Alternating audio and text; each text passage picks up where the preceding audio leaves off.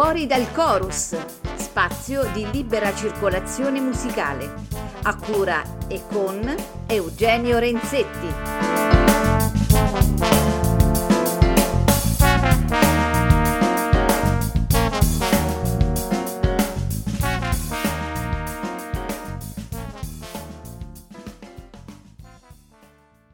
Cari amici di Fuori dal Chorus, ben trovati, buon pomeriggio e vado subito al sodo.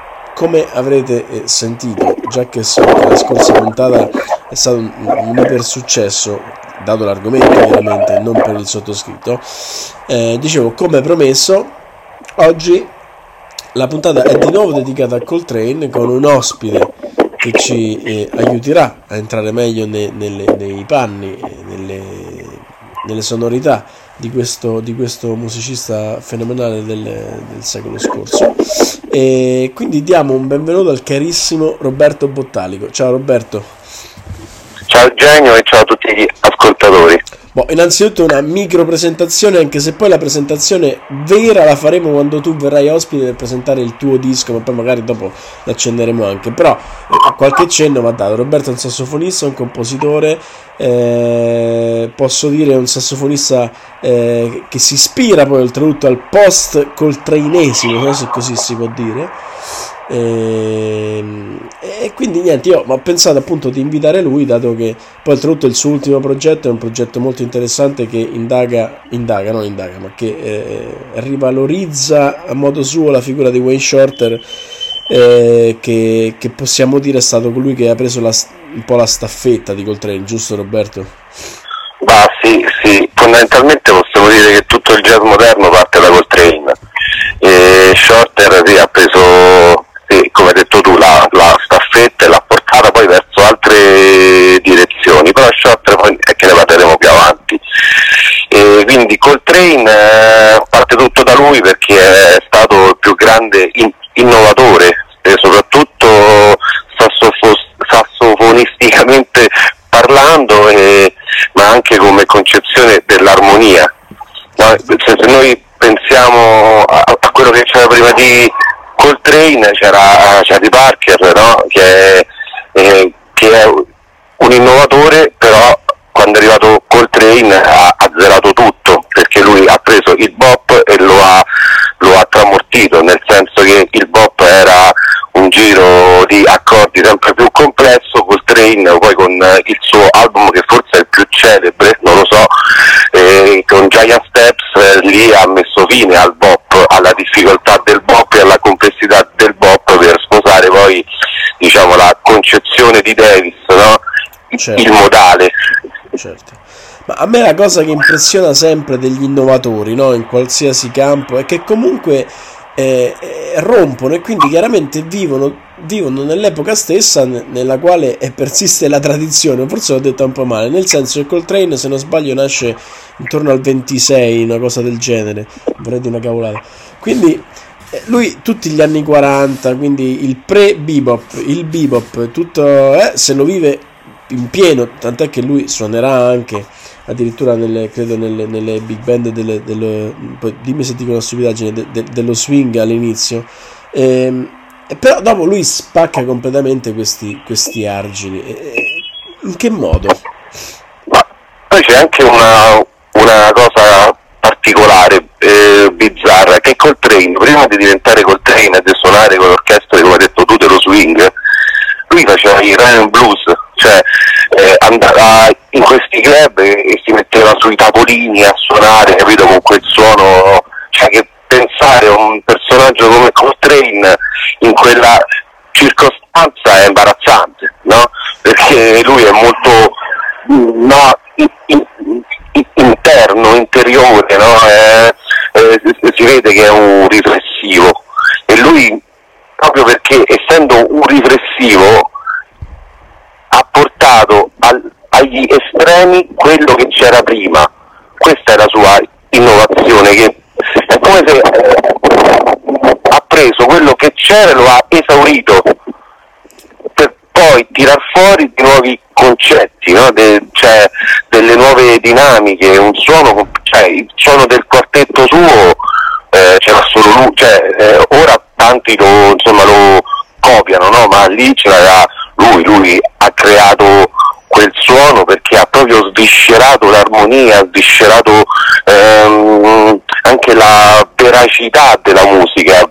Se noi andiamo ad ascoltare alcune cose sue, col treno ti ammazza, nel senso, almeno per me, no? io mh, due, eh, due interpreti mi hanno sempre fatto piangere, no? E so Coltrane e Massimo Urbani. certo. Quelli, cioè, proprio il suono, il suono che tirano fuori, quella, capito?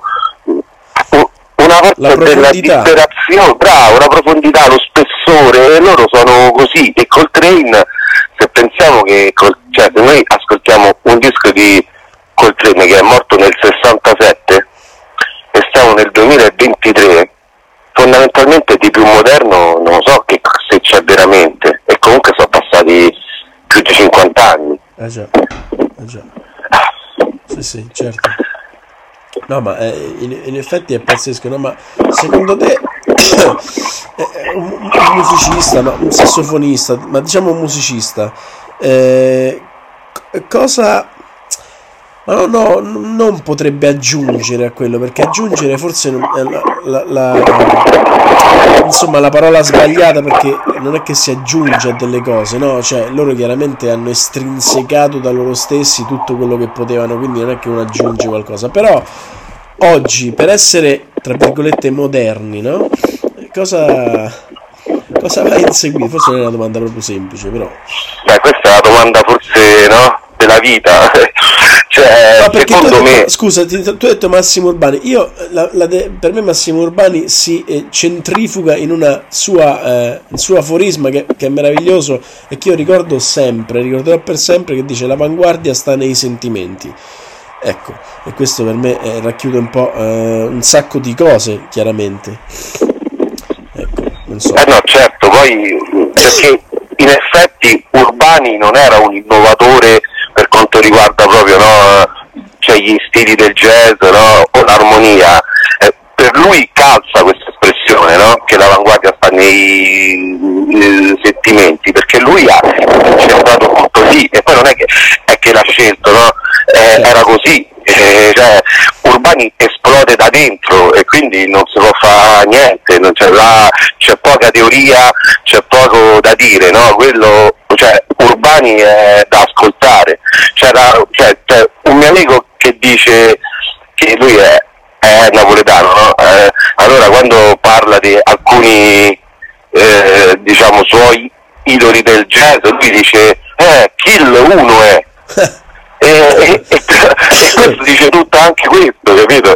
Eh, Urbani quello era unico, no? Stessa cosa come Coltrane, per certo. tornare alla domanda tua, poi che ci perdiamo, cioè che non ci vuole niente. Eh, secondo me eh, la, quello che un musicista di ora può fare per essere moderno è essere se stesso, nel senso di avere una ricerca propria che parte ovviamente da, dai, dai, dai, grandi, però non aver paura di, cioè, eh, di stare sempre legato alla tradizione e al concetto che c'è adesso di jazz, no? Che comunque spesso si torna indietro, si torna indietro, quindi io credo che provare a sperimentare cose nuove, che anche se sono già state fatte, quando uno le vede da, da, da dentro se stesso, è come se, se, se ci fosse un, un, passaggio, prende, assorbe, tira fuori con una sua, cioè con, con un suo punto di vista, però quel punto va cercato, se no eh, si suona tutti allo stesso modo. Ah certo, poi non so chi scrittore, adesso non mi viene in mente, diceva che solo le cose che partono dal cuore arrivano dal cuore, in effetti. E... Eh sì, sì, è così. Senti una cosa, no, tu prima parlavi proprio sassofonisticamente, col treno è stato un innovatore. In, in, che modo lui ha innovato un po' il, il sassofono, il suono del sassofono, il suonare il sassofono? Beh, qua devo entrare un po' nello specifico però, eh, perché eh, fondamentalmente eh, le frasi dei, dei boppers no? Eh, erano fatti in base a dei cromatismi, no? alla scala bebop e varie cose, però che stavano molto più, più vicini al, già create, già eh, create poi loro le hanno modificate. Coltrane ha creato un linguaggio nuovo perché non è che si è fermato a, all'arpeggio dell'accordo, cioè lui ha esplorato anche altri intervalli e fondamentalmente più che eh, eh, se, cioè una visione soltanto orizzontale o verticale, lui è riuscito a mischiarle e a, ad andare oltre, cioè intervalli di quarta, chi l'ha mai fatti prima, no? E poi lui era, era, anche famoso perché, cioè, per, i, per, per, i, suoi sheets of, of sound, no? Che sarebbero le, le, le le lenzuola di, di suono, cioè erano queste frasi con 100.000 note che non era importante la singola nota, era la frase importante, quello che c'era, cioè il risultato e non quello che c'era eh, nota dopo nota per cercare quel pattern, per cercare eh, quella frase, no? Sì. Che, che, poi lui era pieno di pattern e, cose, ma erano suoi pattern. Se andiamo a sentire Ello Supreme, lui lì ha creato un linguaggio nuovo, perché lì non c'è più niente, ma c'è tutto. Cioè lui su un accordo ci mette tutti gli accordi perché lui li giustifica tutti melodicamente e questa è, è una grandezza, è quasi più musica classica che jazz, no? perché nel jazz si è più abituati a suonare sugli accordi e riempire quegli accordi. Certo. Col train su quegli accordi ci suonava tutto quello che voleva, ma non era quello che voleva perché era a sentimento, c'era tutta una costruzione architettonica sotto, no? In più lui era, mh, mm, anche lui era come, come Urbani, no? C'aveva t- tanto dentro e quel tanto dentro si sente, si, eh, si sente dal suono, da ogni nota che fa, ogni nota è pensata e ogni nota arriva.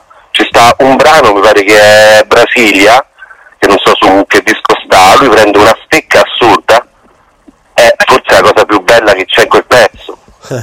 Perché comunque eh, lui l'ha messa, lui l'ha intesa bene, cioè lui è che l'ha vissuta bene quella nota, no? E anche se era sbagliata sul tema era, è, è bellissima.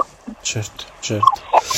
Ma che poi la cosa assurda che, che questa musica che, che, che, che, che comunque diciamo che, che tuttora è, è attuale, no? È, è ipermoderna, però in qualche modo arriva all'ascoltatore sempre in maniera molto semplice e quindi molto fruibile, no? Questa per me è grande, grande anche punto interrogativo di, di questi grandissimi musicisti, cioè come rendano, eh, come riescano a rendere eh, alla portata di non dico magari tutti perché comunque serve un orecchio affinato, eh, però alla portata di, di, una grande massa, che forse giustifica anche il successo proprio questo, no, di questi musicisti. Comunque la loro musica è piena di, di, di interiorità e quindi in qualche modo comunque complessa, ecco, questo a me mi, mi sconvolge sempre. E, sì, questo è fighissimo. Senti una cosa, un'ultima domanda, in, in che modo eh, Shorter è stato, eh, diciamo, lo staffettiere di Coltrane? perché Shorter eh, si è ispirato a tutti i principi improvvisativi e compositivi di Coltrane, cioè li ha presi tutti, partendo dalle terze di Jaya Steps, insomma dal ciclo, dai, dai, dai famosi Coltrane Changes, eh, al modale, dai pedali, lui li ha presi tutti e li ha però, perché poi è che Shorter è il più bizzarro di, di, di tutti, anche se ha, credo, un'interiorità un po' diversa, no? Da, cioè, ascoltare Shorter non è la stessa esperienza che ascoltare Coltrane. Coltrane è più, è più, più viscerale, ok? No? E, e, Shorter è più intellettuale. Questo è secondo me poi, eh, sempre eh, quello che penso io, è il mio parere. Shorter quindi prende la, la, la staffetta eh, perché continua il lavoro di Coltrane sia sul sassofono, sia sulle composizioni, sia sull'armonia. Solo che Shorter, eh, essendo un grandissimo, un genio, è, è riuscito a, a, prendere strade diverse fino adesso al quintetto, al, al quartetto suo con Brian Blade, eh, che quella musica se l'ascoltate, cioè per chi non l'ha mai ascoltata è eh, è assurda proprio. Eh. Io anch'io anni fa, la prima volta che ho ascoltato quel, un concerto suo all'auditorium, no, sono uscito fuori e ho detto non ci ho capito niente, ma che cioè, non mi era neanche piaciuto.